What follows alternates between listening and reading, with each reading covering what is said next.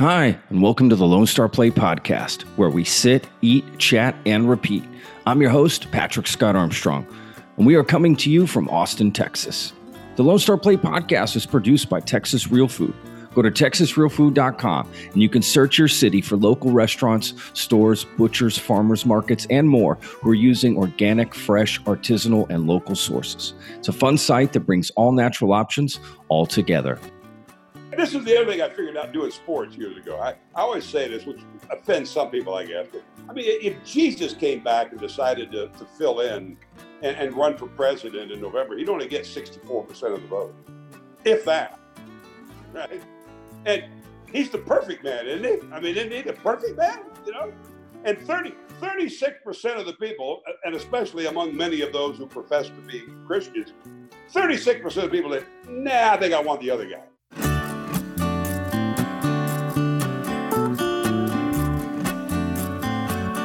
You have to understand. I just I just started uh, texting about a month and a half ago. Uh, I just started emailing about a year ago, and I just got rid of my flip phone about a year ago. So uh, I'm a little uh, bit behind the uh, technology curve here. well, the flip phone's uh, making a comeback, I think. Yeah, um, I so see that. You might be might be good there. Ahead of my time. Yeah, you were, you were ahead of your time. Uh, my mother's never emailed or she's never used Google before. She doesn't even know uh, any of that stuff. So, you know, yeah. that's fine with me.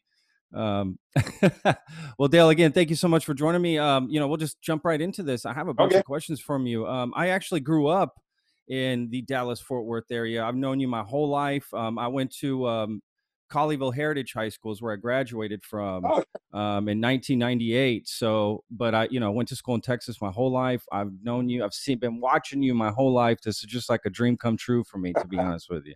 So, uh, yeah, yeah. It, it's, uh, I mean, it's just crazy. Um, you know, my brother and I both, uh, my father, uh, rest in peace. We would all just, you know, watch you um, growing up. So, how, how long have you been in Dallas at WFAA? How long has that at, been? At, at, WFAA, I'm um, I'm uh, about 37 years in two months. Wow. Uh, it, will be 40 years in August. Um, uh, the middle of I came to Dallas uh, in August of um, 1980. Uh, so I've been on Dallas TV for uh, 49 years, and then um, 37 years in two months. I've been at Channel 8 WFAA. Wow, wow, that is, and there's no sign of slowing down. You're only getting more popular. Well, it, it, you know, I, I, thought I would have been retired a long time ago, and uh, uh, now I don't. I don't plan on retiring anytime soon. But I mean, uh, in in this world that we live in now, uh, that's not really my call as much as it used to be, maybe.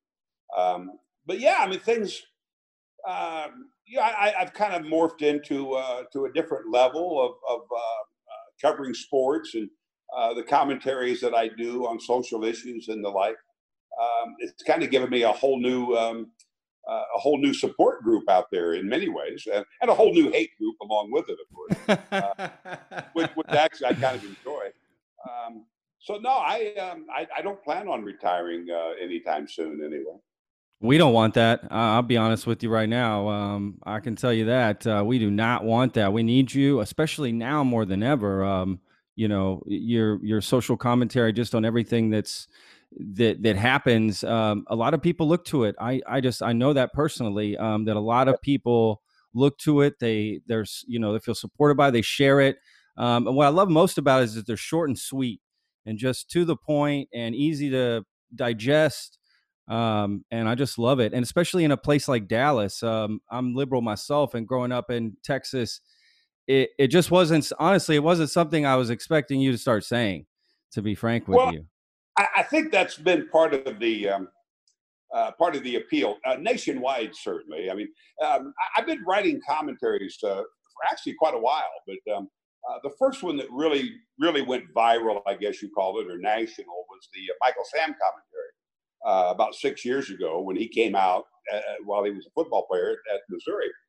And, and I think that's been the overriding theme that I think has led to um, uh, the interest, if you will, uh, of a lot of these commentaries is that if a guy like you, even, you know, uh, big, thick black hair, you know, flat belly, all that kind of good stuff, Um, and if you had said many of the same things that I say, uh, I don't think it would have resonated quite as much because as almost every almost every email I got um, from the Michael Sam commentary uh, from people around the country, around the world actually, but they almost always began with, "I couldn't believe that an old white guy in Dallas, Texas, was going to be saying some of the things that you say."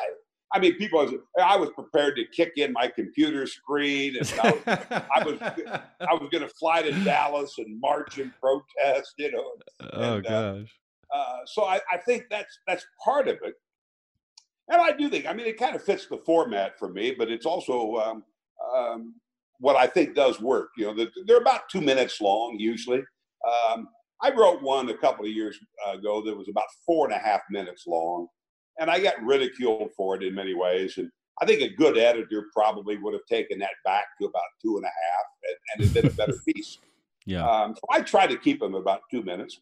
I do write. I don't think I write anything spectacularly uh, um, deep or, or um, you know, poetic or something. I, I think I have a simplicity to my writing style that just kind of resonates with people. At least I hope it does. And um, um as I've said many times, if it wasn't for WFAA giving me the opportunity to write the commentaries, then I think I would have retired because, uh, as arrogant as this might be, my life just had to be something more than ball scores and highlights. I mean, I had to do something more than just ball scores and highlights. And uh, and if that's all I was allowed to do, then I think I probably would have walked away a long time ago.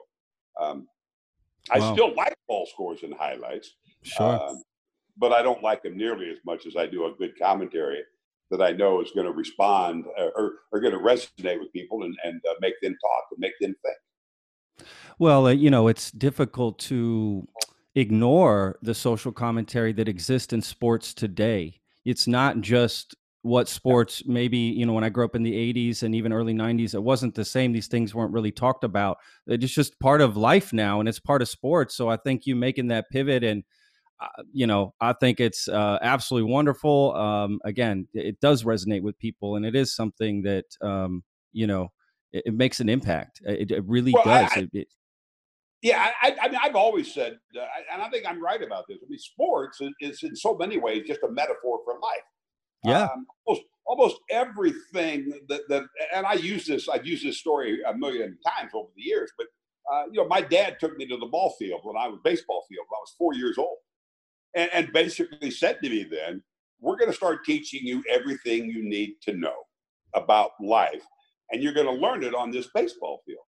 And it's true, whether it's, you know, competition, whether it's sportsmanship, whether it's fair play, whether it's being part of a team, uh, whether it's working for the betterment of the uh, of the uh, company as compared to the individual, you know, whatever yeah. it is, you you can you can always find the lesson uh, in the games that we play. Um, and then the fact that sports has become, and I think in many cases, has become uh, too big of a, of an issue in our society. Um, you know, where major universities, you know, cheat to win football games. Um, when, when people overlook the transgressions of, of professional athletes because they are professional athletes, then I think the pendulum has swung too far. But at the same time, it's that lesson of life because, you know, I, I always talk about how athletes get this special treatment. Well, pretty much all rich people get special treatment, you know, yeah. and I think it's a problem in society. Sure. That that as we're seeing now with with all the protests after the George Floyd killing in Minnesota. You know, if, if George Floyd played fullback for the Dallas Cowboys that, or the Minnesota Vikings, that would have never happened to him. It would have yeah. never happened to him.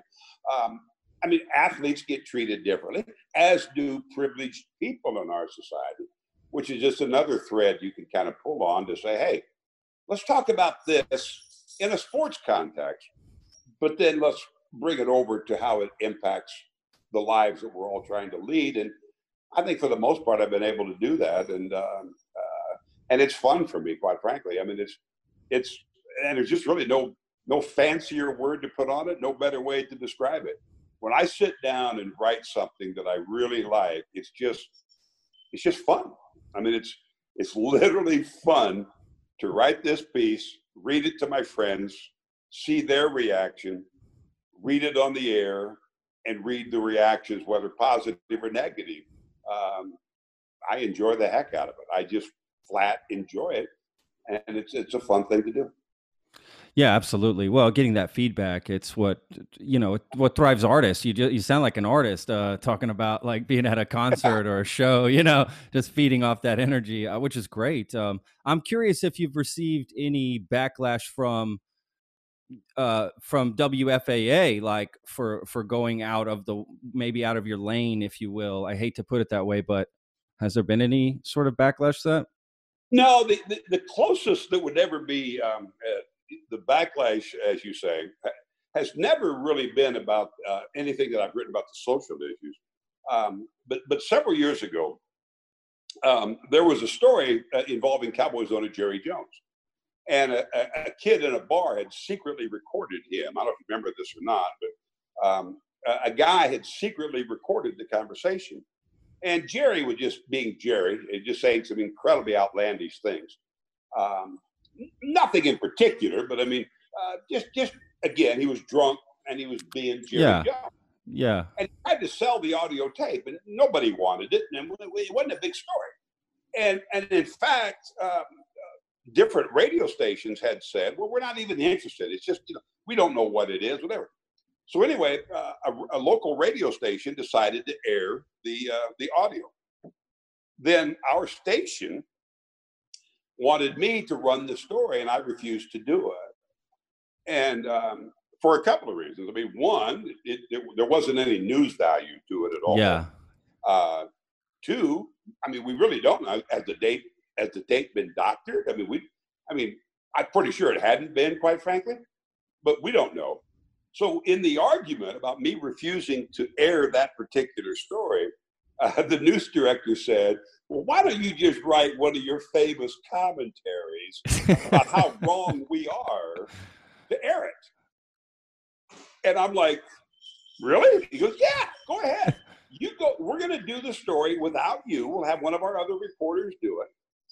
And then you write one of your famous commentaries about how wrong we are. And as a friend of mine who worked there at the time, named Billy Sons, said to me, "Do they have a clue what they're in for?" You know. Excuse me. Oops, my phone's ringing here. Hold on a second. Oh, no uh, let me kill this. I thought I killed it. Another example of my technology problems.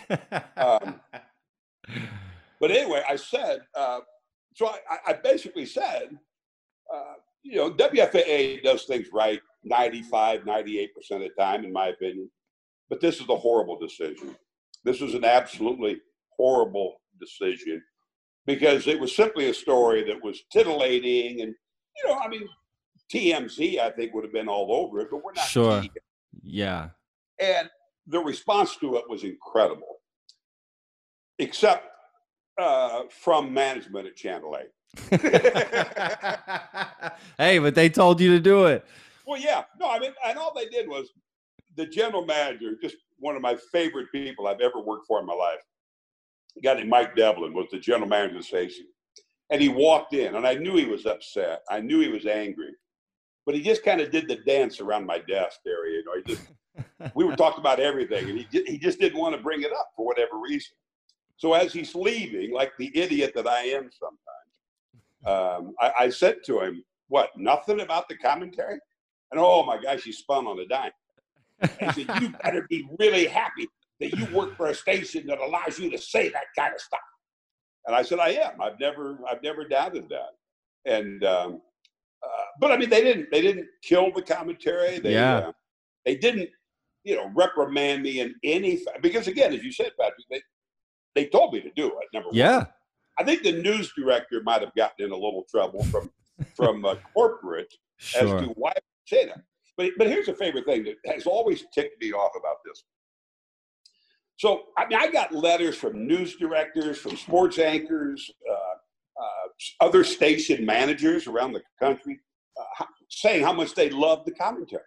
Because I do think our business, uh, and, I, and I use a big umbrella when I talk about our business, but we really have slipped into the gutter too many times uh, that we look for that titillating expose that serves no real purpose. And, and I go to the extreme of, uh, you know, John Kennedy uh, used, used to hang out with more women than Bill Clinton uh, and Donald Trump ever thought about. But we didn't know that. And I don't think that really hurt me much. I liked it better under John Kennedy uh, than I did Bill Clinton and Donald Trump. Um, so I, I, take that same philosophy to sports. That, as I said to Jerry Jones, and Jerry Jones complimented before just last year, as a matter of fact, unless it impacts your professional life and has a direct impact on the team that you're responsible for, I'm, I'm not interested. And I've said this forever. The stories that I know about players and athletes and owners and all these different groups. Some of the things they've done, I'd have been interviewed nationwide a thousand times, but I don't do it. I don't do it um, for a lot of reasons, but that being the main reason. Having said all that, Mike Golic went on ESPN, his radio morning radio show, and he said, This guy in Dallas doesn't understand. He just doesn't understand. He said, You have to give the audience what they want.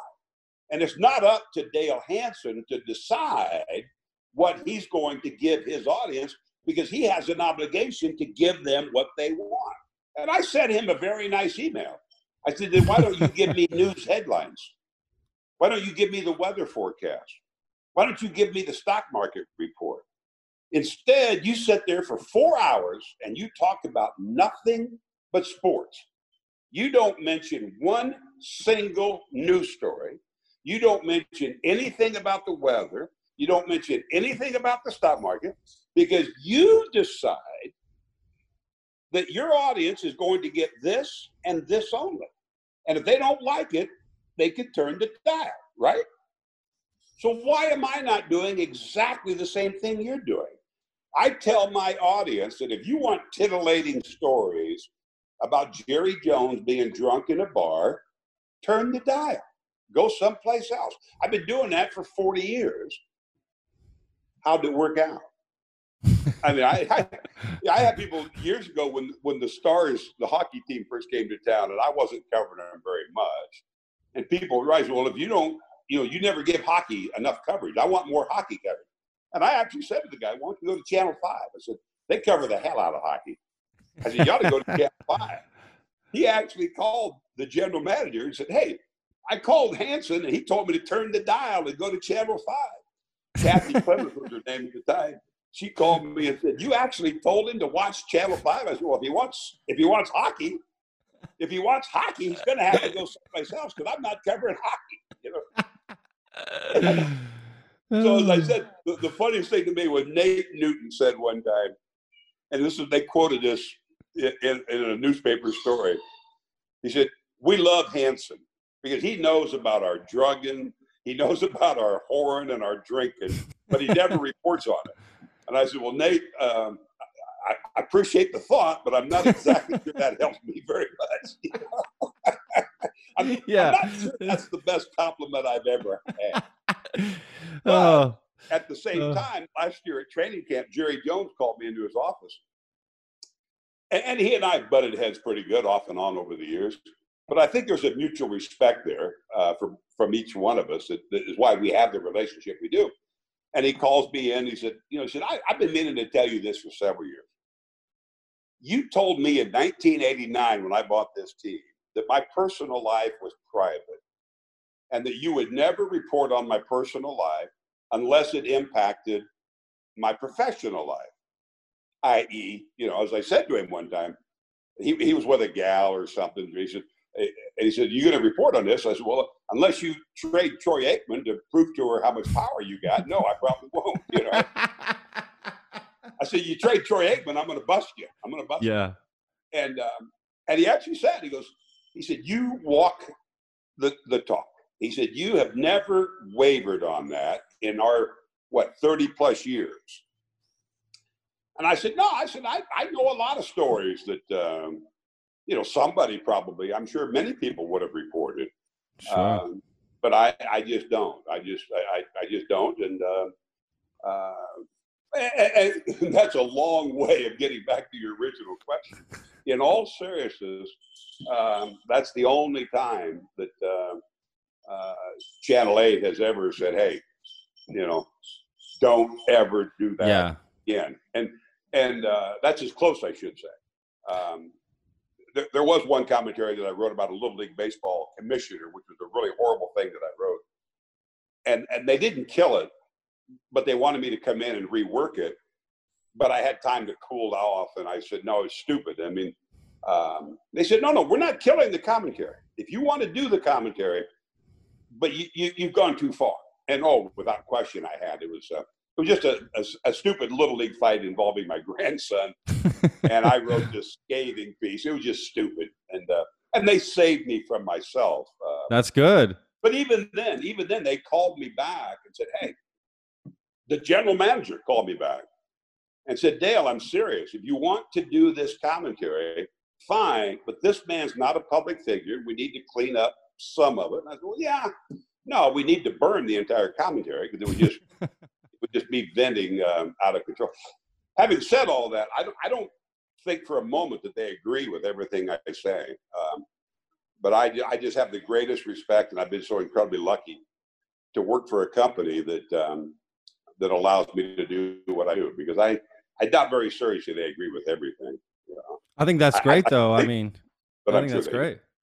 I think that from a from a fan perspective, right, of watching the news and and whatnot, I think that says a lot about um, the company and letting you. They Oh. may not agree with you, but they let you, you know, say that. So I think that's great. I, I think it says a great deal about the company. Ed Barnes, the critic here in town, he's retired now, but he wrote one time that if you enjoy Hansen, enjoy him now because there won't ever be another one. Not meaning for a moment that somebody can't do what I do because there's a, a bunch of people who can write and do what I do. His position was that once I do retire, that, that WFAA and, and the Tegna Corporation would never want someone like me again. I don't think that's true, um, but I know for a fact it's true for stations around the country. Yeah. Uh, and, I and I'm a little bit concerned that there might be some truth to that, but I doubt it. I mean, um, um, uh, it's like I've always said when people say, well, you know, just, just shut up and give the ball scores. Just shut up and give Yeah. the highlights. I, I grew up reading the newspapers, listening to radio, whatever. If you're a sports fan, especially if you're a sports fan, when you pick up the newspaper, the first thing I always did for years was go to the sports page. And the first thing I did when I went to the sports page was go to the columns. You know, Yeah. I'm not interested in reading a recap of the ball game. I mean, I, I pretty much know how the ball game came out. But I wanted to hear what Randy Galloway said about it. I wanted to hear what Blackie Sherrod had to say about it, what Skip Bayless had to say, what Frank Luksa had to say, you know, Kevin Sherrington, whatever. You read the opinion pieces. And all of sports is an opinion. So there's kind of my starting point that, you know, if the Cowboys beat Washington, was it because the Cowboys played great or because Washington was horrible? Yeah. Well, if you read the Dallas Morning News, the Cowboys played great. If you read the Washington Post, Washington played horrible. My dogs are on the attack. But Chris, grab these guys. What do you do when you've got two objective newspapers, high journalistic standards, and one of them says that the Cowboys' offensive line was incredible, and the defensive line was even better, putting pressure on the Washington quarterback. And then you read this very objective report in the Washington Post, and it says the Cowboys uh, or the Washington defense couldn't tackle anybody, and the offensive line couldn't block anybody. Well, it's somewhere in between there. You know, it's, the, the actual truth is somewhere in between. And I think I figured that out a long time ago. So it kind of led to me doing what people consider to be this opinionated sportscast. And I'm always like, well, everything's an opinion in sports. Everything's Sure. an opinion. So Sure. what the heck? Well, again, like you said, it opened you up to brand new support and also hate. Uh, but with you know, with popularity, that that's just bound to come. People, I think the people that tell you just give the sports scores, they're basically just telling you, I didn't like what you said. Oh, it's exactly that's all, right? That, I mean, that's all it is. If they liked what you said, they would wouldn't even say anything about it. They would praise you like I'm doing. Um, well, yeah. Which no, that, that's I, have had that as I've always said. If I had a nickel uh, for every time somebody said to me, "I'm never ever watching you again," because you probably couldn't do uh, this hookup that we're doing right now because I'd be on my private island down in the Caribbean with no Wi-Fi. Um, I, I, would have retired and bought my own island and hit golf balls into the ocean. And, uh, um, it, it's just part of the deal. I mean, and then the flip side of it is that I also say, and this goes back to that argument about, well, I do what I do, and then the audience will decide. And and if and when the audience did decide that, well, we're not interested in that, well, then either I would have had to change, or or Channel Eight would have had to change me. Um, because as I say to all the critics that that write, if I do eliminate the commentaries, which which a lot of people do appreciate that I do, what do I say to them? You know, I, I don't do any more commentaries. I'm sorry because Larry and DeSoto didn't want me to do anymore. uh, you know, so I've got old Larry now, but I've lost yeah. Bob and Martha and, and yeah. you know, the thousands and thousands. Yeah. So what I do is just like I said, hey, turn turn the dial. You know, I mean, and not always, but then Larry's going to keep watching anyway, right? Patrick, this woman writes me. I, I did this commentary a, a, a, month or so ago about whatever, and, and she just writes me. Well, she is so mad she can't. I mean, it's just the venom is just jumping off my computer. And she goes, "I quit watching you years ago." But last night, you really crossed the line when you said, you know, and I'm like, what? So I write her back because I answer every email. And I said, I'm just curious since you stopped watching me 15 years ago, how did you how did you find out that I said that? Well, I was on my way to the bedroom, and my husband, for some stupid reason, watches you all the time. I said, "Oh, oh, okay. Let me see if I get this straight." So your husband watches me, kind of like a, a, a Democrat Republican household, apparently. Yeah, yeah. So your husband watches me. You never watch and you just happen to walk past the TV on your way to bed as I just happened to say that one particular line out of a 30 minute window for Channel 8 News. Yeah, I'm, I, I have no doubt that's exactly how it happened. I mean, I, you know, I mean, it's just, I mean, think of the timing there, you know? Yeah. And, um, but I, mean, I get that a lot. You know, I get that a lot. And, um, they're just angry, I, I mean, right? They're just it's just emotions. It, yeah, I mean, it just you know you're exactly right. I mean, people don't want me to stop doing commentaries. They just want me to stop doing commentaries they don't agree with. Exactly. You know, exactly. If, if I do a commentary that they absolutely agree with, now my I'm dogs, sportscaster in the history of television. Yeah. But since I do a lot of commentaries that a lot of people don't agree with, well, then they think I should just shut up and and you know and do the ball score. I mean, it's like what, what's her name, uh, Laura uh, Ingraham or something, the the woman yeah. on Fox, and, and, and, she said about LeBron James, you know, like just shut up and dribble. Yes, you know? I remember that. You're you're just a basketball player. Shut up and dribble. You know, but then she has all kinds of people on there giving opinions and absolutely. Well, oh, so now now when you have an athlete or you have someone spinning your nonsense that you agree with, well, that, that's fine. That's fine. And then they hold that up like, well, you know, not everybody believes what LeBron James believes. Here, we've got this other guy, and he says this. Well, how about this? How about that guy just shutting up and dribbling? You know? yeah. And yeah. and it's just, it's just it's laugh out loud funny to me how how how people don't see that. You know, I mean, I, I watch a lot of television, and I watch a lot of the uh, uh, all sides, as we say um, just trying to kind of figure out what, what their thinking is, you know. Me too. And, I've never once written a letter to somebody and said, "Hey, why don't you just shut up?" Yeah, you know? me neither. Never.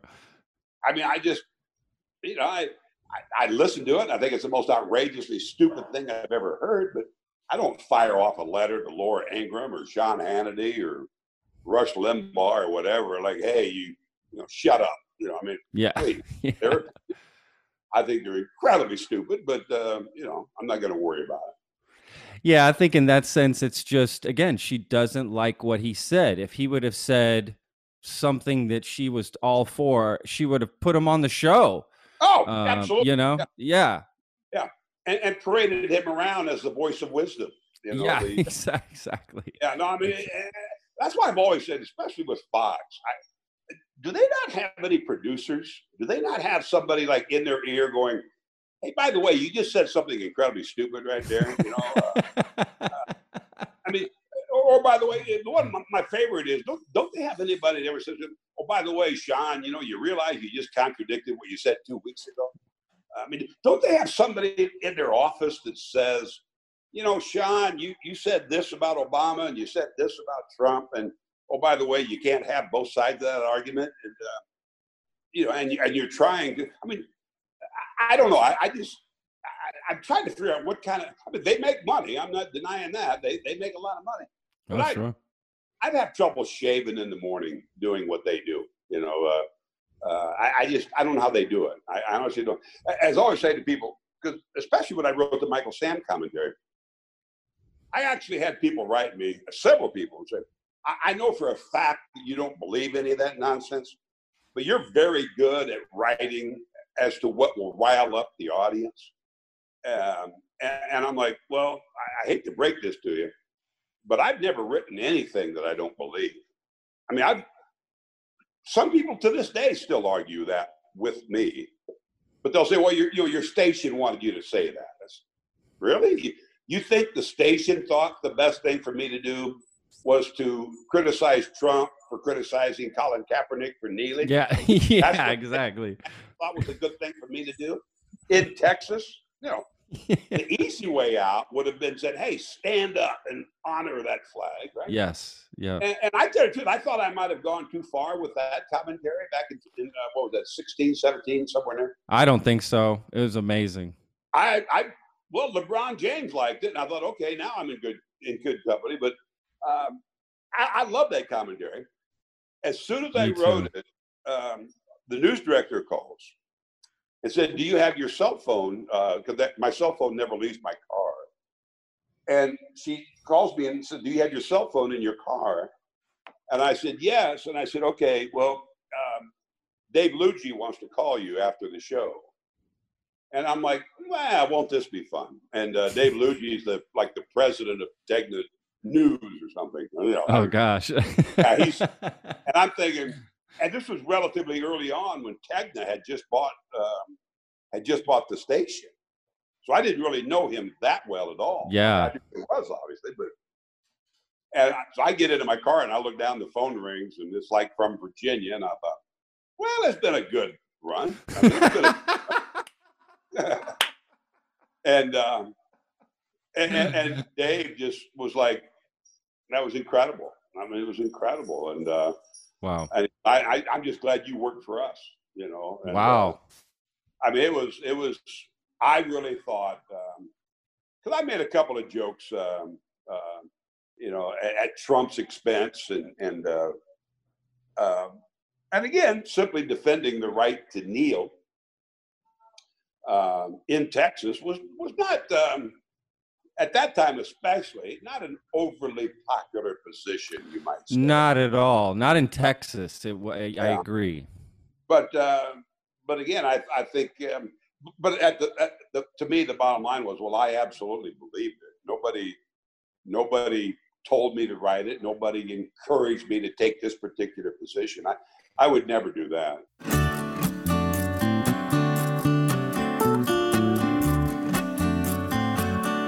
Yeah, I, I, tell you. Well, the one thing I, I, do hate, and again, it depends on the intent. I, I, I don't get nearly as upset about words and phrases the way maybe I should.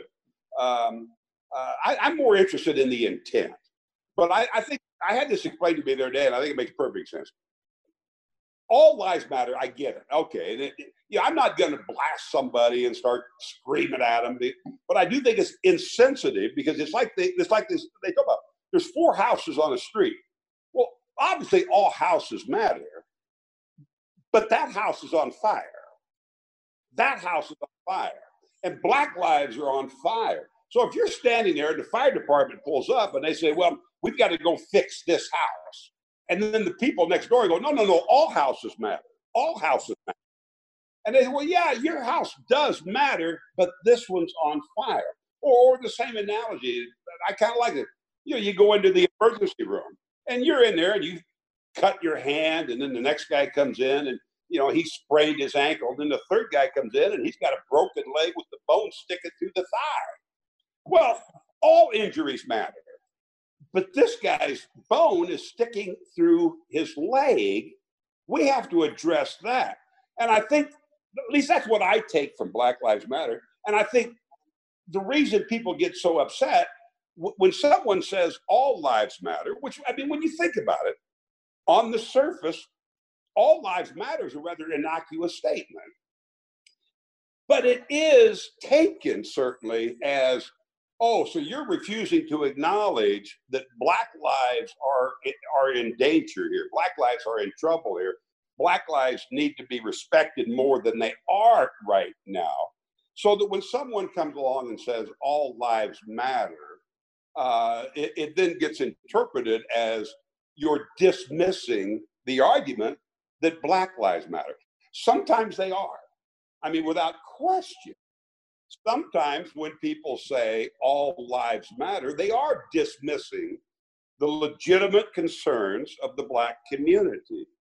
At the same time, sometimes they're not. Sometimes they're stupid. Sometimes they're just ignorant. Ignorance a better word than stupid, by the way. They're just ignorant about the, the issues in play here. And they don't quite understand that, yes, all lives do matter, but the house is on fire. The absolute house is on fire. I said this when we had the police the, uh, the, the woman who shot Botham Jean uh, in the apartment, the, the police officer off duty. And I said on the air, under no circumstances would she shoot me. She would have never shot me. I'm six four. I'm a very large, fat guy. I'm bigger than Botham Jean. But I just don't think, I don't have a doubt in my mind. And nobody, I mean, people were upset about it, but people, no one really disputed that she opened up that door for whatever reason, saw a black man standing in the apartment and fired. I don't think for a moment she would have done that if it was me. That's what Black Lives Matter means to me. And if, if someone then tends to trivialize that position by saying all lives matter, we get stuck in this who said what, when, why, and where. I, I, I wish I understand why people want to get hung up on these on these different phrases and these different words, but I, I do wish people would spend more time worrying about the intent, worrying about the purpose, other than uh, because I just I just know a lot of old people uh, that were raised a certain way, and I'm not going to go back. For example, I, I, wrote a commentary you might remember a couple years ago.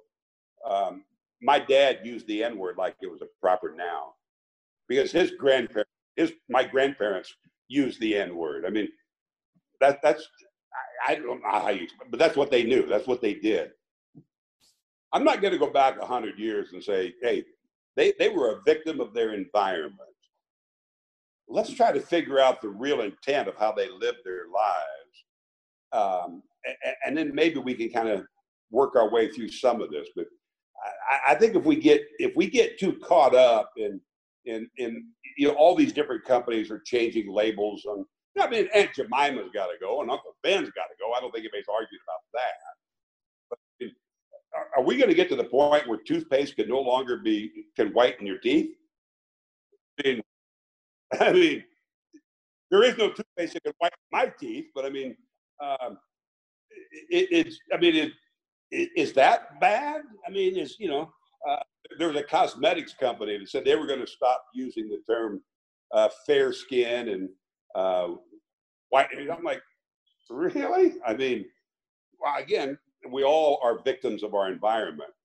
But I just know for a fact that, that when you start using those kind of arguments, there's an element of, of my conservative friends, my white conservative friends, who just throw their hands up like, oh, shut up, shut up. And then Chris Rock comes along and uses the N word. We all laugh and say, well, how could he? Let's let's let's worry about what Chris Rock does or doesn't do. Let's worry about the master bedroom later. Let's help these other guys understand what what systemic racism really does do. The impact that systemic racism and police brutality really does have on black lives in America. Let's kind of move the master bedroom back to another day. Now, if, if I was a person of, as I've said this with a friend of mine, if I was a person of color, would I then say, okay, we'll get to it next year? No, I probably wouldn't. But then I also wouldn't be 71 years old at this point either. I mean, I, I, I think I'd have been marching in the streets and doing whatever I felt was going to advance the cause a long time ago.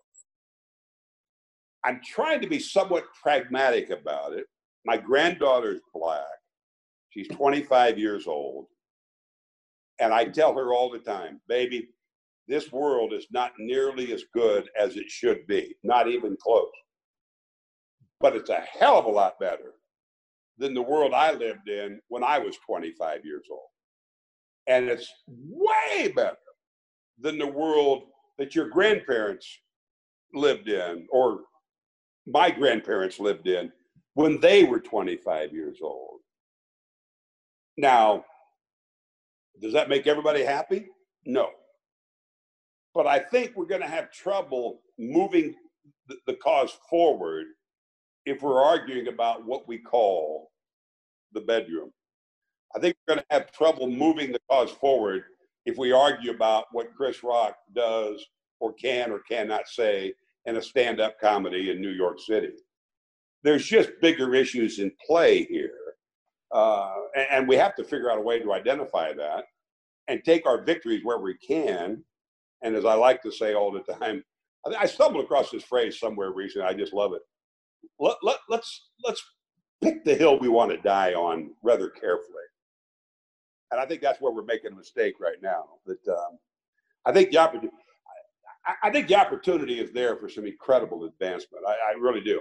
And I, I, didn't think that after the George Floyd uh, killing, because the commentary that I wrote after the George Floyd killing is that okay, great, let's all get up in arms, let's all march in the streets, let's all scream and yell about how bad this is, and then uh, two weeks, let's let's move on to something else. Now, I'm not saying let's move on, but I really did believe that okay, we'll give this about two weeks, much like we give it almost every other murder uh, of a black person in America. It has about a 14 day run, and then we find out that Trump said something on Twitter, or uh, the Democrats did something to. Uh, you know, pay welfare people too much money or you know, whatever we're arguing about. And George Floyd will be forgotten, and the you know it's like the gun shootings is a better example. I mean, look at what we say after every single mass shooting in America. This is the one. We're going to fix this now, and we've never done anything. We haven't done anything. And yet, I think, and I, and I hope that maybe this one is different. Maybe this time, but then you look what happened in Congress. You know, uh, Jake Tapper was arguing with Dick Durbin, the senator from Illinois, the other day. You know, the Democrats shot down the Republican uh, reform bill, which because it didn't go far enough. And now the Republicans are in the process of shooting down the Democrats' bill because it goes too far. And Jake Tapper's argument to Dick Durbin was well, yes, this bill doesn't go as far as you want it to, but isn't something better than nothing? And I think the reality is, and again, if I was a person of color, I'm pretty sure I wouldn't want to hear it. But I think the reality is, we used to live in a world where something is better than nothing, and we keep lurching forward. step by step by step. Because if you now decide, no, it's either all or nothing, well, then I think you're going to find out you're going to get nothing a lot of the time. I mean, I really do. I think if you, yeah, I mean, it's the same thing. I, the same way I do a contract negotiation. They have never once paid me as much money as I wish they would. You know, but I like to think that they probably paid me more sometimes than they wanted to. Right? If if your position is I have to have everything. And again, I'm on the side of I think they're entitled to much of it. I really I mean I really, really am. But there is this pragmatist inside me, this little gnawing person that says, we're not going to get that right now. We're just not. It's not right, but we're just not going to get that. So let's take this. And at least as it pertains to the uh, police reform bill, I think there's a very real possibility that we're going to come out of this with nothing, just like we have every mass shooting in America for the last 30, 40 years. And um, uh, I'm hoping, I mean, because there's, this has gone on longer than I thought it would have. Uh, there seems to be some legitimate, legitimate interest on both sides to, to fix the problems. And I think by uh, by November 5th, we'll know if we fixed them or not. I, am in favor, I'm, I'm, pretty sure, from what I've read, I, I'm pretty much in favor with, with almost everything that the Democratic House is proposing. I, but I'll tell you one that's kind of funny, and it kind of goes back to my intent argument, you know, about banning the chokehold. I've got a, a, a brother-in-law uh, who's a police officer, retired now.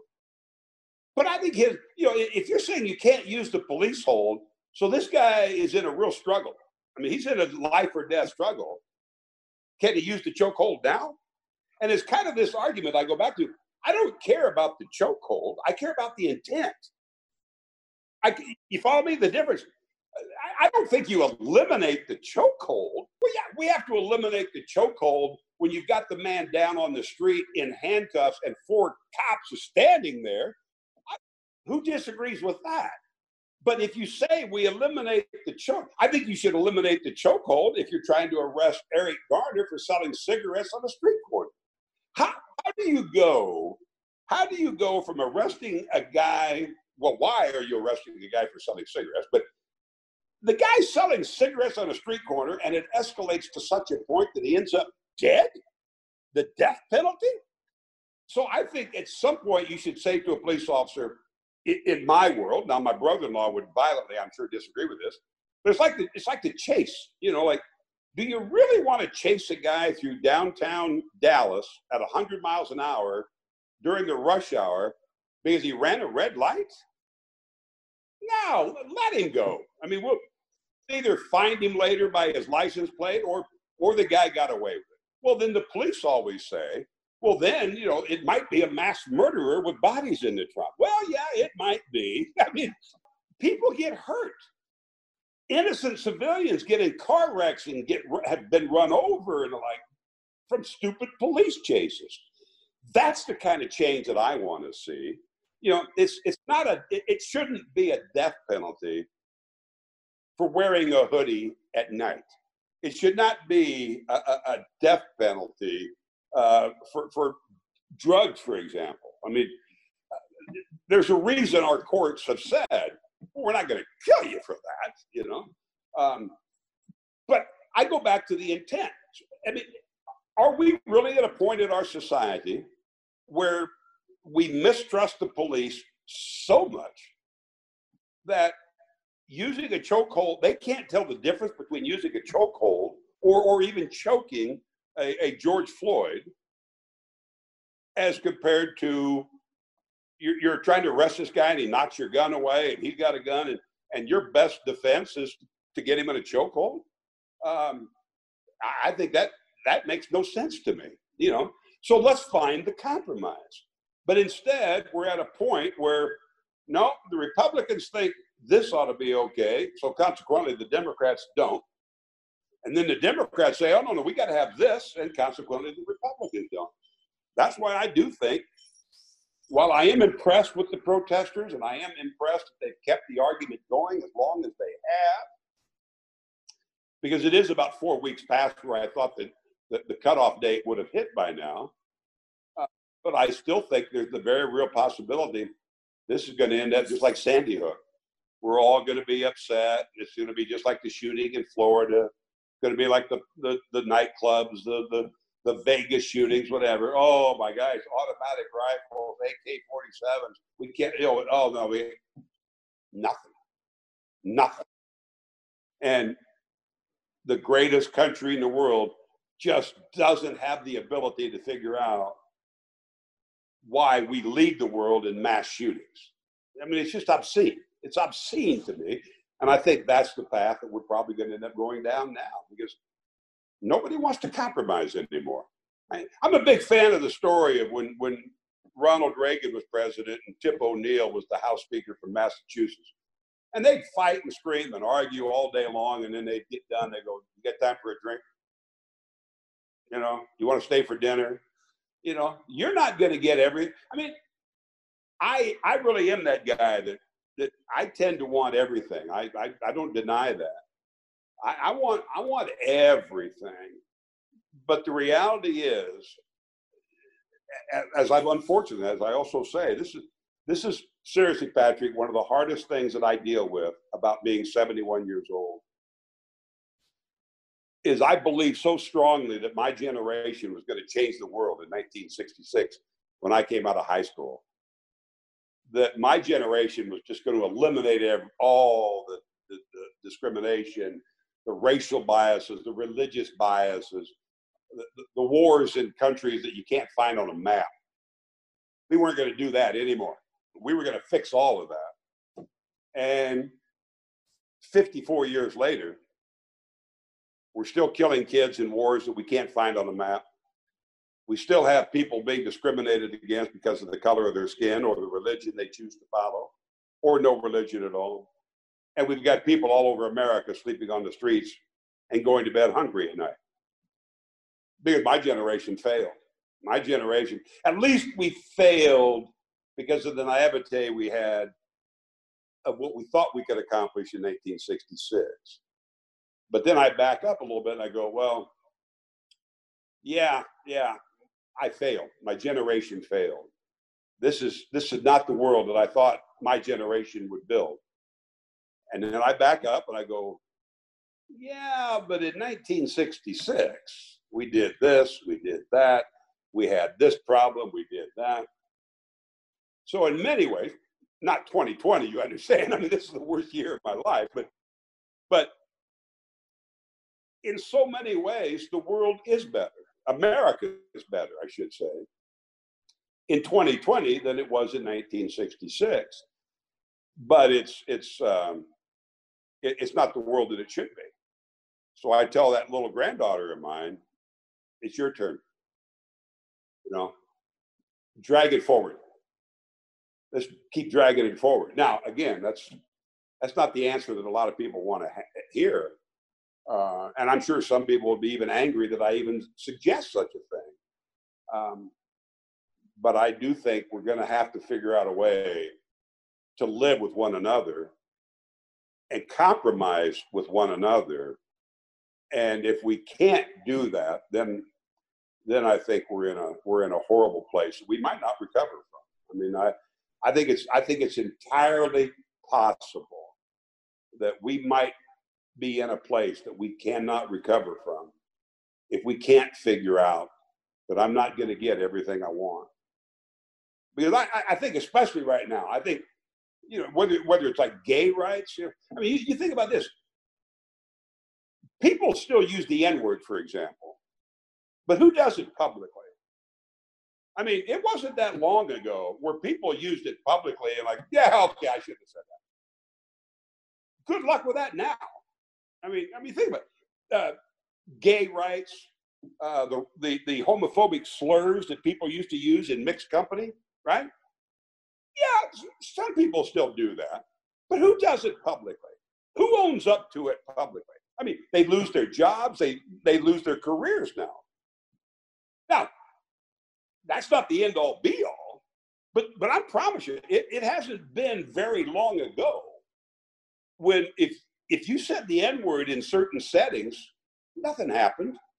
Nobody really like, nah, you know. I mean, some people were upset, some people didn't care. Now, I, I'm trying to think the last time I heard it. I mean, it's been a long. I, I remember the. I, I, remember hearing it one time where a guy said it. He was drunk at a card game, and he said it. And before, and I always speak up.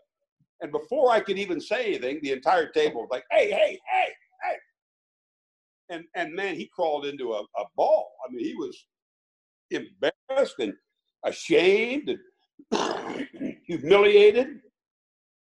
You don't hear anybody using the slurs against gays that they used to so commonly use in the 60s, 70s, even, you know?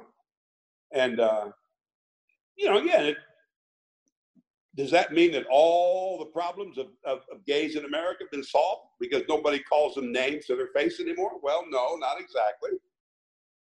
Well, it's a start. Oh, it's better than where it was. And let's not let's not get it's just like that the, the they get bogged down with I'm still trying to figure out you're young enough, maybe you but what's what's this argument about pronouns all of a sudden? What am I missing here? You know, uh, I,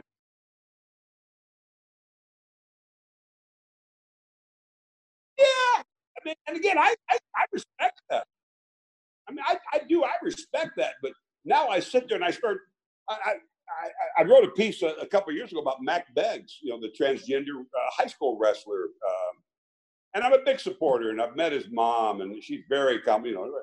And now I'm sort of go, well, now I'm trying to think, well, did I use all the right pronouns? You know, and uh, let's say I, I, I do use the wrong pronoun, or I, I, I make some mistake about not not appreciating that particular element of their lives. I'm not talking, I'm talking blacks, I'm talking Mexican, whatever the, the case is, immigrants, you know, coming across uh, the border, whatever. And I use something. Well, I'll give you. I'll give you a better example. We did a high school football game, and I think this is a classic example. We did. I, I've been. I've been so far left on the liberal scale of almost every argument for the past 50 years and I, and I wrote a commentary recently about the wall. And my argument was basically the commentary was what, what would Jesus do? If, if somebody came walking to the Rio Grande and they said, We want to escape the drug cartels, we want to escape, escape the, the poverty, we want to escape the, the homelessness, we want to escape the dangers, the lack of schooling, the lack of health care. And we want to come to America and we want to work and we want to be productive and we want to provide our children a better life. What would Jesus do? And as I also said, I, I, am pretty sure he wouldn't think, first thing we got to do is build a wall. I, I just, I just don't think, I mean, and granted, as I understand it, he could build that wall in a snap of his fingers, right? Yeah, but well, now you got, I, I just don't think Jesus would build a wall. And it always offends me when religious people self-proclaimed religious people say, I want to build a wall. I mean, that makes it makes no sense to me. So I'm broadcasting a high school football game, and it was the team from El Paso where they right after they had the, the, the shooting at the Walmart. Yeah, and um, they're playing uh, they're playing Plano. Well, number one, as the mayor from El Paso said, I, I played a pretty big role. But Plano canceled the game, so I wrote a commentary that night. And I said, you can't cancel the game. I mean, that's just stupid. You know, just because some guy from Plano High School years and years ago shot up a Walmart, I mean, I mean, it's, it's almost like the old argument of, well, the terrorists win. I mean, know, so anyway, I do this commentary that this is this is an opportunity to come together, and instead, the Plano School Board decide they want to cancel the whole game. I do the commentary. The next day, they reverse their position. Now, I'm not saying that I played that big a role in it, but other people did, and I'm not objecting to that, right? so we do the game. The kids from the kids from El Paso come up. They play at, at uh, Jerry Jones's uh, uh, uh, stadium at the Frisco Star. We televised the game on Channel 8. It was, it was just a magnificent game. And I just love the way these kids play. Well, I've also been a non apologist from the get go about no pass, no play. I'm a huge believer in no pass, no play. So I'm watching these kids on both teams. Just, I mean, their offenses are so fast and they play at such a clip and they do so many great things. And then I said, which I've said at every banquet for 35 years, there's just no reason these kids can't get a 70 in biology when they can play football at such a high level. Which I have said forever. And I said, look at them. I said, I said, look at the way kids play. Now I'm in my mind, I'm talking about all the kids in Texas. And I said, these kids speak a foreign language, which to me is, and, and Mike Leslie was doing the play by play. He goes, You mean football language? I said, Yeah, football is a foreign language. Foxfire to the white tango side to the X, you know, Zoom, you know, whatever. So I said, Yeah, of course. What, what do you think I'm talking? It never occurred to me.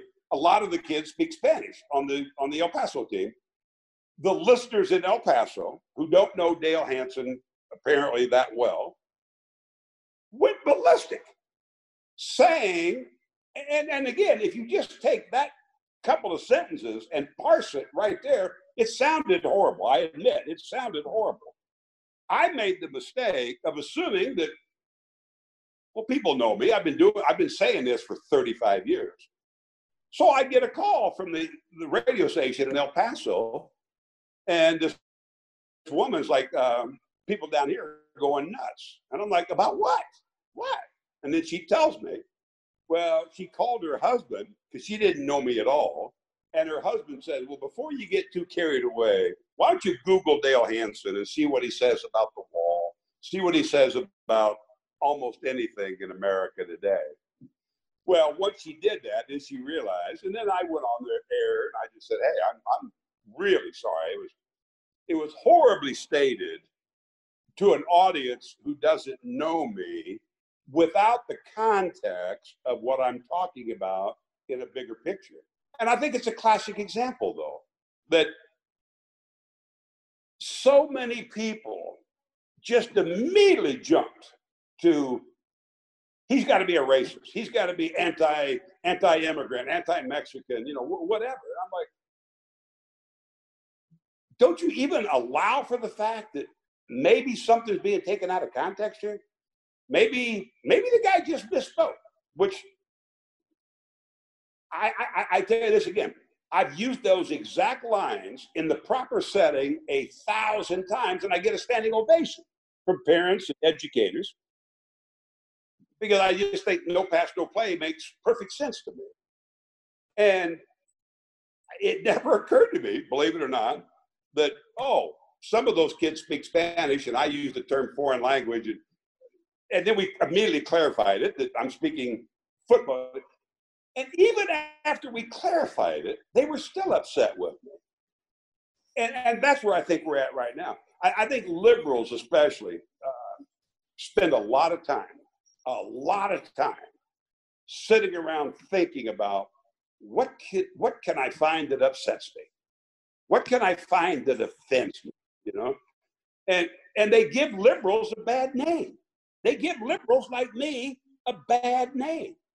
That I mean, Bill Maher talks about this a lot. That that you know, there's that that snowflake element of you have to be just pure. You have to be everything has to be exactly the way I think it should be, and anything outside that is unacceptable. And I, I just refuse to live that way. I mean, I, one of my very best friends is, is I mean, he thinks Fox News is a little bit too liberal. I mean, he's crazy. Mean, he's crazy. He just oh, he just worships at the uh, at the shrine of Sean Hannity and Rush Limbaugh, and, and and he's one of my very best friends, one of my absolute very best friends. And we'll just sit there and we'll debate and argue and laugh, and then he tries to point out his and and now, I've, I've changed him, believe it or not. I've changed him on a few things over the years. Not very many, but some. But the most important thing is we've been playing, or we used to, I don't play anymore, but we played golf together for 20 plus years. We drink our wine, we smoke our cigars. He comes to my house, I go to his house. If I was in trouble right this moment, he'd probably be the first guy I would call. If I needed money, he'd give it to me. If I needed him to drop everything and come drive and pick me up, he would do it. And we are 180 degrees apart. And every time I would write one of my commentaries, if he didn't see it, he would call like, "Oh my God, Hansen, what'd you do now? My phone's blowing up," you know. And and they just said there, and he goes, and and he said it, he goes, they'll call him and say, "Man, can't you get him under control?" I said, "Your buddy Hansen is just nuts."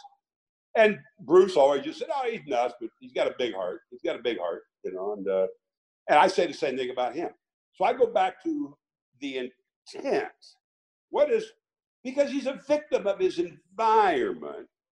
And he says things that he believes to be true, and some of them are offensive. Some of them do cross over on occasion.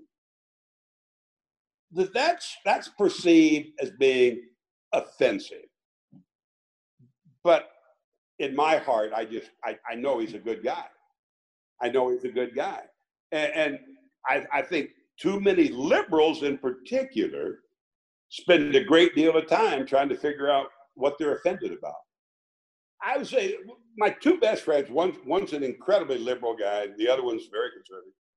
Um, I have I have cut off a card game. Uh, well, I, I, I play poker a lot, and there'll be like eight of us at the table. Seven of them vote straight Republican ticket, without question. And and especially in light of what's going on right now, we've kind of agreed uh, um, for the most part, you know, let, let's not go down that politics road anymore. Let's, let's just let's just enjoy, you know, and, and we do. But every so often, a guy will say something, I'll say something, we'll debate it, and we move off it. And that's the end of it. Um, there is another card game though, where I, I just said, okay, they crossed over so far that I'm done now with them. A couple of guys I just eliminated from my so-called circle um, because they were so offensive with their language. Um, some of the emails and the and this goes back to the social media thing. Um, you know, as if the world cares what they have to say.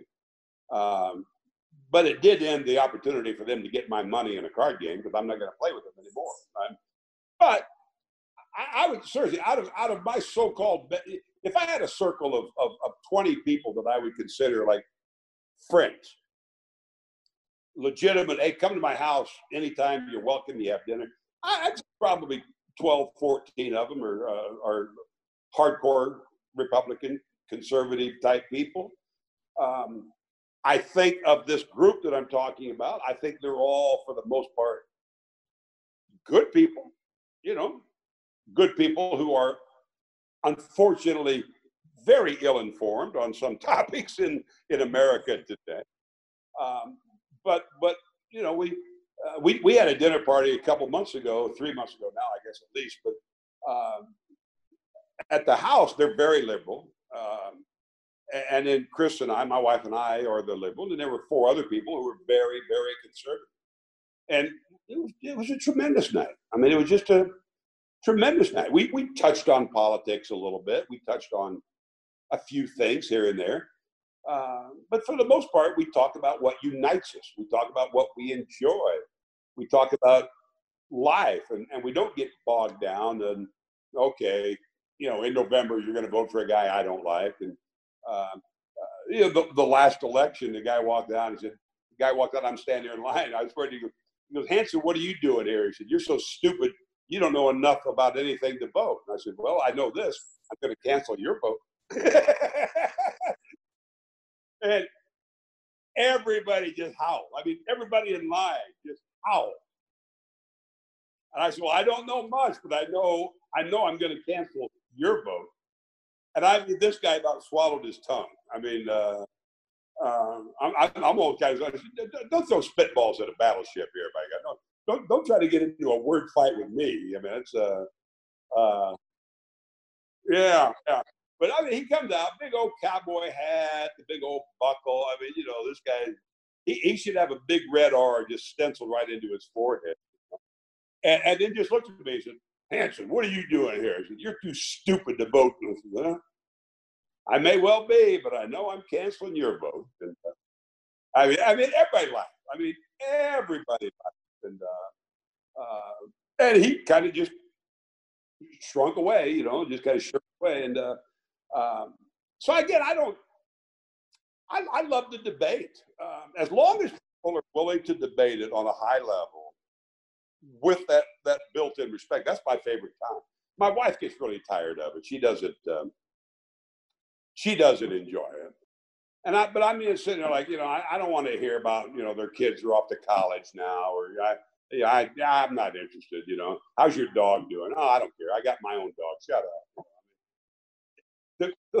what are you going to talk about after a while? I mean, it's uh, we we were uh, we we had Bruce, uh, this buddy of mine, Bruce and his wife, and we're out on the patio a couple uh, weeks ago. Actually, just the, the, the, four of us sitting out there, and uh, we're going back and forth, and Bruce and I were debating all this stuff, and and, and it started to get a, a little bit warm around the edges, which a good conversation does, in my opinion. And uh, and, and, Chris was kind of like, well, you know, all right, let's let's talk about something else. I went, wait, we haven't even got into abortion yet. We got to get into abortion. I mean, what what could go wrong with that conversation, right? No, there's nothing there, you know.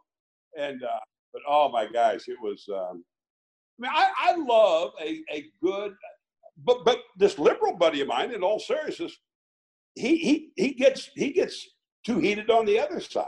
You know that uh, which, which I really kind of hate. You know that uh, I mean he's an unbelievable debater. He's a Harvard graduate. I mean he's a very very smart guy. And when we're together in different times, and somebody says something that he doesn't, want, and the guy's, well, I don't know. That's just kind of the way I feel about it, right? Kind of that, which to me is the way of like, yeah, let's move on right?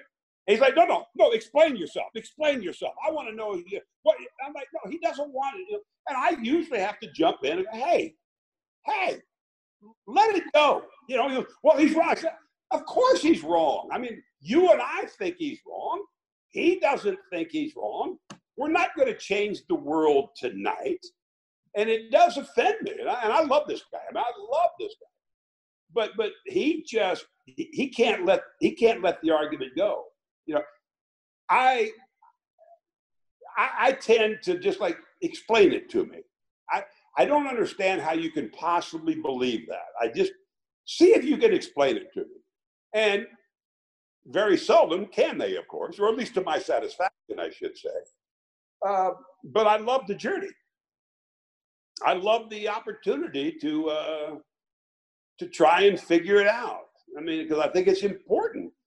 And then I've used it against him. Um, uh, you know, I'll come back around on another argument. Say, well, wait a minute, you said this, this. Well, how about that? Goes, oh, well, you know, that, that's half the fun of it for me. You know, and this is the other thing I figured out doing sports years ago. I, I always say this, which offends some people, I guess. But I mean, if Jesus came back and decided to, to fill in and, and run for president in November, he'd only get 64% of the vote, if that right? And he's the perfect man, isn't he? I mean, isn't he the perfect man? You know? And 30, 36% of the people, and especially among many of those who profess to be Christians, 36% of the people that, nah, I think I want the other guy, you know? So if if the perfect guy, and even I say to my religious friends, I said, could Jesus, what would the vote be for Jesus in America today? And and I said, I'm telling you, especially as he's portrayed, and he shows up in a in a long uh, sheet-looking outfit with sandals on and long hair and a beard. You know, I, I, I mean, they, they they shoot him through the glass. Yeah, I, am here to see if you got some extra food, and and uh, I need some of your money, and I need some of your food because I want to go give it to the these people that are homeless down the street. Oh, they grabbed that guy in St. Louis who grabbed that rifle he had out the other day. He, he'd opened fire only to find out that it's Jesus. You just shot Jesus. And it, that to me is the stupidity of a lot of that nonsense, you know, that which is why I said when I when I was doing the wall, I said, okay, you're you've got it all figured out. You're the Bible thumper. I'm not. What would Jesus do at the wall? What would he at the border rather? What would Jesus do? And oh my gosh, I mean the, the Christians just went nuts. I'm like, I thought that was a pretty good question. I thought that's what you guys always wear on a bracelet or something. Yeah, yeah. I'm trying to help you out here. I'm trying to help you come to a good conclusion about this argument. I'm going to help you find the bottom line answer to the argument. What would Jesus do? Oh, they don't want to hear that. You know, they boy, they, they couldn't answer that one. They, they don't want to hear that. And, uh, and and it's just all of that stuff just drives me nuts. But at the same time, I mean, this guy I keep talking about, my conservative guy, and this is true. He, he's a roofer, right? Went to Oklahoma years ago when the unemployment rate was like 9% or something. And he said to me, I'm going to walk the talk. I'm going to hire American workers. This is after all the tornadoes, you know, ravaged Oklahoma. He goes up there, he runs ads, and he pays, you know, he pays good, fair salary, you know, good, honest uh, work. Runs all the ads for like 10 days in all the trade publications, radio stations, whatever. At the end of 10 days, zero applications. Zero. Because the American worker is not crawling up on a hot tarred roof in Oklahoma in the summertime. So he calls his guy and he says, Go find me the Mexicans down at the day labor camps and bring them up. Got a bus, made a gazillion dollars. Made a gazillion dollars. And I said to him one time, and of course, he wants the wall 40 feet high, and he thinks all Mexicans should be out of the country. All yeah, every everybody who doesn't hasn't gone through the whole process, they should all be deported right now.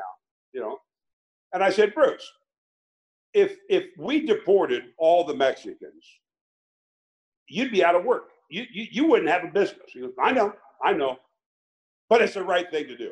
I said, okay, better yet, who's going to mow the grass at the golf course where you play golf?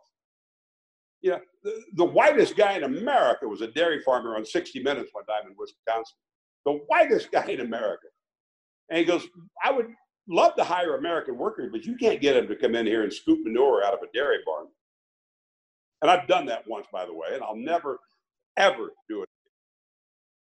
And he said, if we didn't have, if we didn't have the Mexican worker, milk would be $25 a gallon.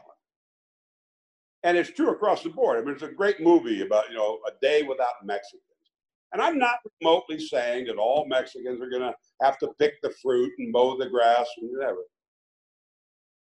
But they are. A lot of them are. And how we as a country could just turn our backs on them when in fact, you know, our economy depends on them.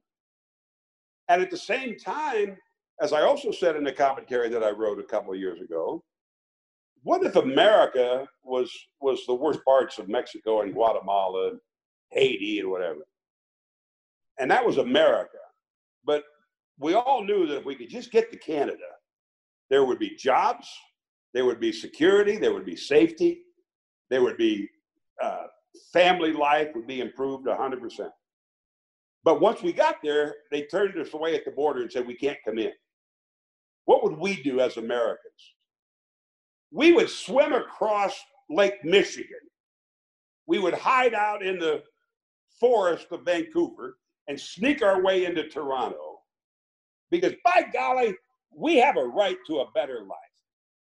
There's not a single American in, in this country today that if America was Mexico or Guatemala or Honduras or whatever, who would not illegally cross the border into Canada, especially if the guy at the border said, tell you what, go back, wait about four years, maybe six, and then we'll see if we can get you in.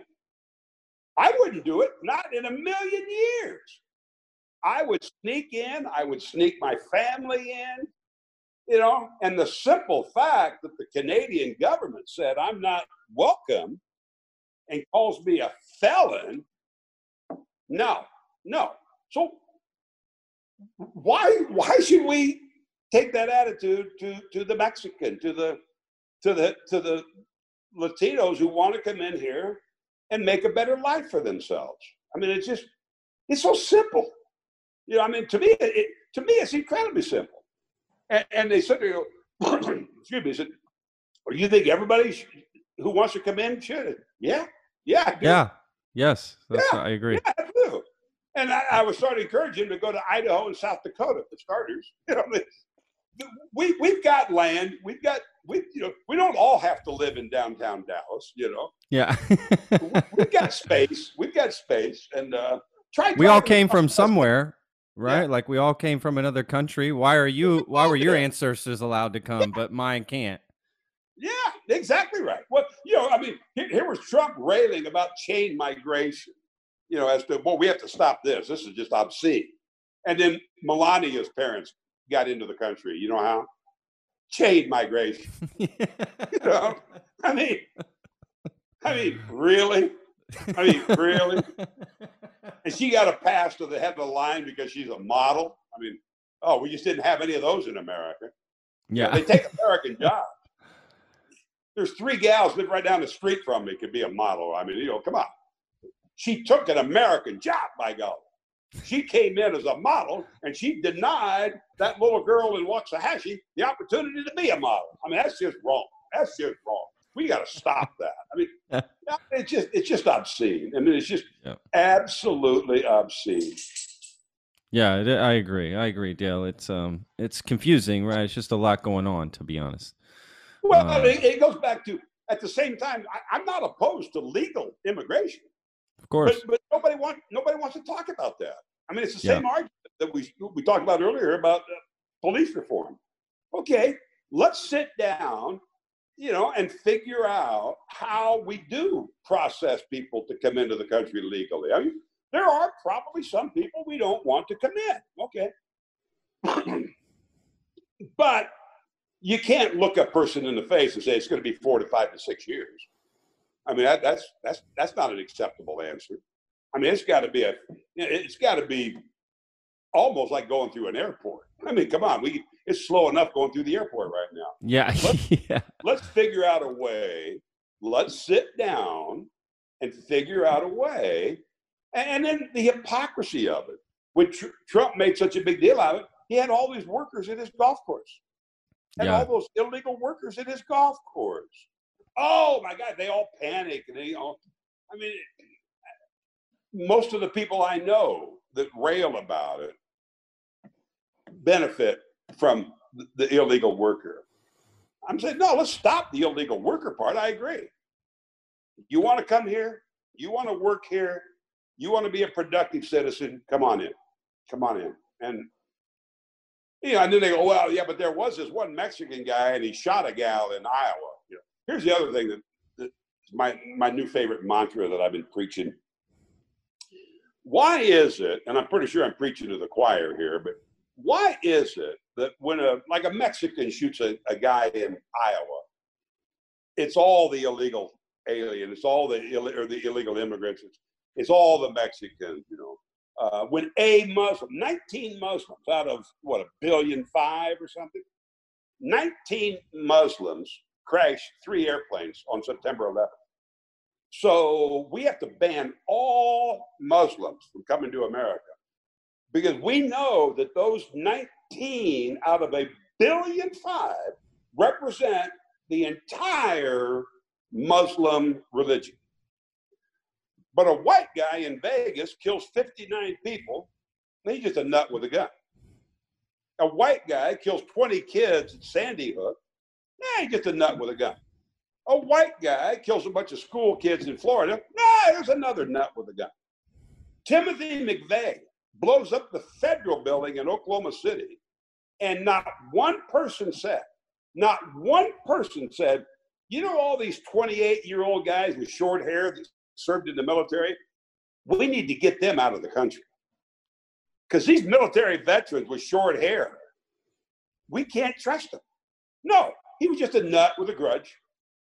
He just had some mistaken cause. So he blows up and kills 250 men, women, and children. And not one person, I have never, ever heard one person say, you know, white guys in America are dangerous. And yet, what is it, like 99% of the mass shootings in America are white guys? Yeah. You know, Dylann Roof shoots up the church in, in the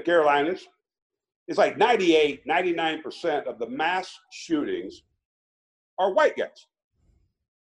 Nobody ever blames the white American for that. I've, I've never heard anybody. No, anybody you're right. ever. You're right. But when the one Mexican guy accidentally or supposedly, I don't care if he shot her in the head, shot a woman in San Francisco, well, we got to build a wall. 19 Muslims fly into the Twin Towers and the Pentagon and crash in Pennsylvania. 19 out of a billion, billion five. We invade Iraq. And 15 of them came from Saudi Arabia. Yeah, exactly. Yep. So we spend trillions of dollars. Think about how much did we spend? How much just the airports alone, just to change the security at the airports because of 19 Muslims and all the re- we went to war, we lost a couple of thousand young people. How many arms and legs we've lost count that we lost? Yeah. The damages, the trillions of dollars that we spent trying to fix that problem. Trillions of dollars.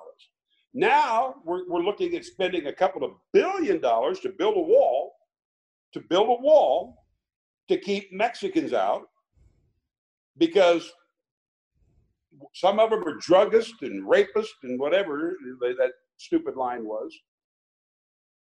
Very small percentage, very small, but we're going to spend billions of dollars to build a wall.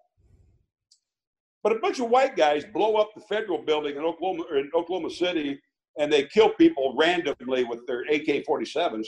What do we do about that? Nothing. Because it's nah, just a bunch of crazy white guys. Yeah, he was bullied, right? They always like give some like yeah. like it's not even his fault. Like he was bullied. Um, yeah, you're right. I mean, right. It, it, I mean, I, I would hate like hell to go through my life being painted with the brush of everybody who looks like me. You know, I and again, I think I was in part when when I wrote that Michael Sam commentary. People immediately jumped to the conclusion, well, he's a 65 year old fat white guy in Texas, so he must be a redneck, homophobic, uh, bad guy. Yeah. No, not if you listen. Not if you wait before you start smashing your computer screen. You know. Um, I think you've helped put Dallas on another map in a lot of sense that it shows that Texans can think like that because I always hate traveling. I used to live in Europe as well. And I hate traveling and moving around where people just hear America or they first they hear Texas. Oh, yeah. you must be, you know, want the death penalty where, you know, ride a ride a fucking horse and and do this and do that and, and think conservatively, you know and you just try to explain to people that Texas isn't all like that. Um, so I think you did a actually phenomenal job by showing America that people can think like that here, and I hate that stigma that Texans uh, have, you know, in that sense. Oh, I, I, I, I, do too, and I, and, and, and it's across the board. I mean, you, I'm with you. I, I when I traveled to Europe, and although one time we were in Europe, and I actually, I, I, I'd even forgotten about it, and I had this little necklace. I was wearing a little gold chain. I had a, a yeah. A state of Texas on a little gold. Uh, it wasn't gold. I mean, you know, and uh, and we're, we're on this uh, uh, restaurant or something, and the woman goes, "Oh, oh, you're you're from Texas." I thought, "Oh, great." And what I, I said something, I said, "No, I am," but I said, "How do you know that?" She goes, "Well, you got the gold necklace hanging." out." oh yeah, well there is that. that yeah, gave it away. But it is. It's it's I mean, I always tell people that you know we, we now Fort Worth likes to show off as being a lot of you know the they, they got the, the, the stockyards and they have sure. their cattle drive and you see I mean you do see some cowboy hats and and a yeah. lot of cowboy boots in, in Fort Worth. I mean, yeah, um, but not in Dallas for goodness sake. No, I mean, no. Uh, I mean that it was that whole JR back in the early '80s that showed oh, Dallas. Oh, sure, yeah, yeah. That whole image of you know, but but yeah, but I do. I was pleasantly surprised, and I, I certainly found out over the last oh eight nine years or so that there's a great number of people who think like us. I mean, they don't they don't all live in Austin. I mean, sure. you know, most of them do. I think. yeah, I know. I but know. They don't all live in Austin, and um, and now I think it's starting to change. I mean, I, I think there's I think Texas. See, this is the funny thing about it. When I first came to Dallas, there, there'd never been a Republican governor. You know, it was always Democrat. The state yeah. was Democrat. Lyndon Johnson and Lloyd Bentsen and were you know the senators. Um, and then about what 84 86 somewhere there it started switching you know went hardcore republican it's never come back. But i, I think it started to, I, I, think in part maybe because of all the californians who have been moving here uh, and they're bringing not only are they bringing toyota bringing their jobs to texas but they're bringing their politics to texas. Yeah yeah their uh, ideals uh, their morals right? Yeah you're yeah, right. You know, their families bit, right? They're the, inclusive families. Yeah yeah yeah and I mean, you see a little bit of the Silicon Valley uh, aspect of coming to Austin and the like. Sure. Yeah. You know, so I mean, there is some of that. I, I still think there's also, I, I just think there is a, we are this, in Texas anyway, we are, are the silent majority. You know, yeah. I, I was like, this is what I do find funny is that, and I've told I've told this before, is that I'm old enough to remember that when someone would would call you a conservative, you you it's kind of embarrassing. It was that was the put down that that you were this um, pro Vietnam War guy. Uh, you were this Nixon guy, and people say, "Ah, you're just some Republican conservative," and it's like, "Oh, gee whiz," I you know, and, and they didn't want to admit to that. Now it's flipped. And I, am in this card game that I was talking about. One of these guys got mad at me about something. He jumped up, and said, "Ah, oh, you're just a stupid liberal." And I'm like, "Oh my, I'm I'm, I'm so hurt by that." And everybody started laughing. You know, yeah, yeah. Well, you're conservative, dan and dan and you know. And, and yet, in his mind, and, and in the minds of a lot of people, uh, and I have to admit, I almost kind of shied away from it for a while back in the '90s.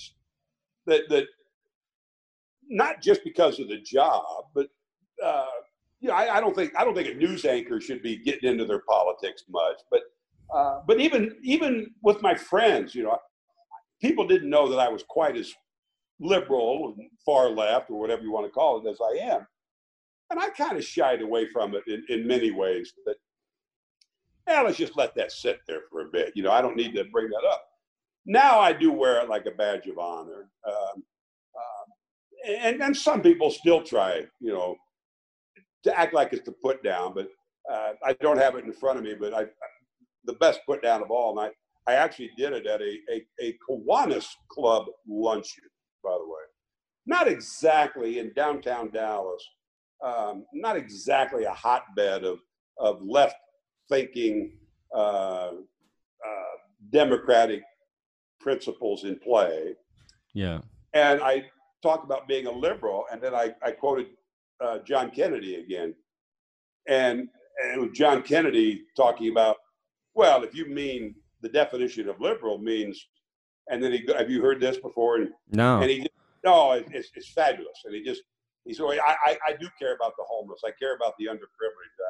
Uh, I, I don't want people to be left, you know, and it just goes on and on and on and on. And I think people should have health care, and I think people should be, you know, and it, it's all the, the, the basic goodness of, of, in my opinion, obviously, uh, of being a liberal.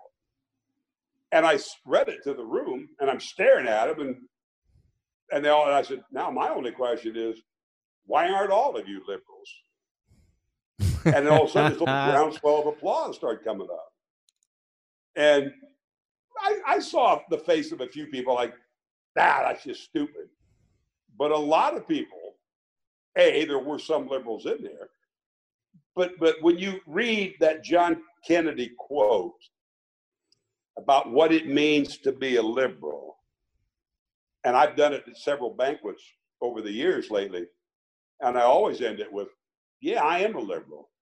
My only question is, why aren't you? Because my true definition of being a liberal simply means caring about the people who aren't as lucky as me. That's that's the that's the dime store version of what being a liberal means. Is it? I think it's I think it's more liberal to not care about what goes on in somebody else's bedroom than it is from the position of the so-called conservative who cares a great deal. Yeah. You know, because as I said in a commentary one time, it, it's always amazing to me that the conservatives are the ones who want government off our backs and out of our lives, but they absolutely want it in our bedrooms. You know, I, I don't care if two guys, two girls, you know, I, I, I what, what, do I care? It, it, now, as I've also said to my friends, you know, you get two guys mugging down next to me at a restaurant, I got problems. Just like I've got a problem if a guy and a girl start mugging down at a restaurant next to me. I go to a nice restaurant. I don't want to see you and your girl mugging up against the wall. You know, yeah. now, if, if, it's two girls mugging down, okay, I can. I, I might wait a while before I go back. You know, I might have to think about. No, there's there's just certain. It's like illegal drugs. You know, I mean, I don't do them. I, I, I don't. But what do I care? I mean, you want you want to go that to me is a very conservative position. That I don't want the government in somebody else's life. They yeah, sit around at home. That's a good point.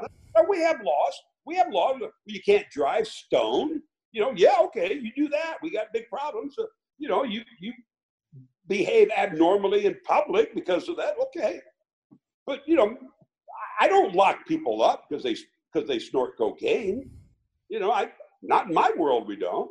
Um, I, I don't I mean, Matthew McConaughey sits down there and he, he's, from what I know, he's like he's stoned all the time. I kind of enjoy his movies, you know. What we got to lock him up? No, of course not. What do I care? I mean, and yet I, I so so the so-called liberal opinion is really rooted in conservatism.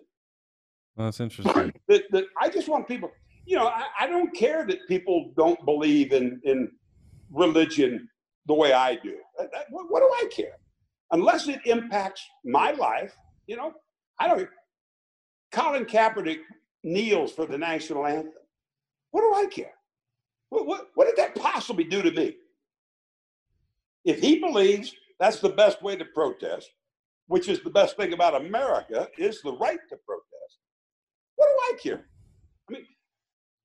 That to me strikes me as being a very conservative position.